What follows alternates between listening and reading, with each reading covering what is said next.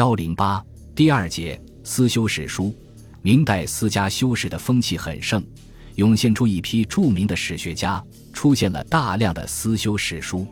他们中的绝大多数在材料来源、技术内容、著作题材、语言文字、撰述目的、流传范围等方面，与官修史著有着明显的区别。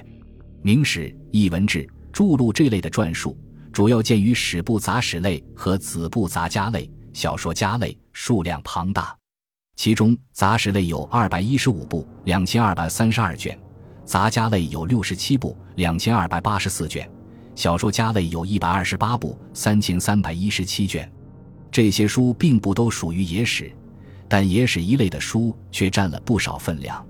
同时，也还有不少流传下来的野史是明史、艺文志没有著录的。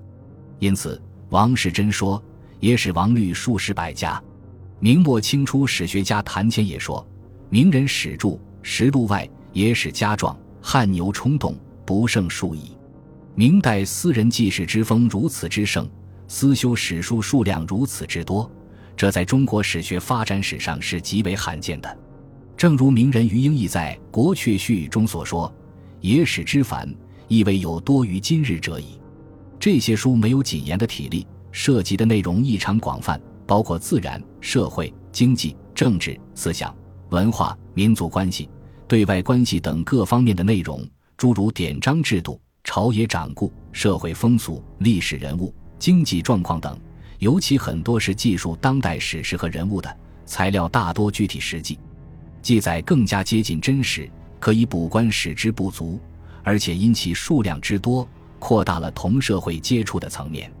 这些因素决定了明代数量众多的私史对于保存当时历史发展的真相，有着其他史著无法比拟的优势，是研究明代历史重要的资料。明代较著名的史学家及其著作有王世贞及其《燕山堂别集》《燕州史料》，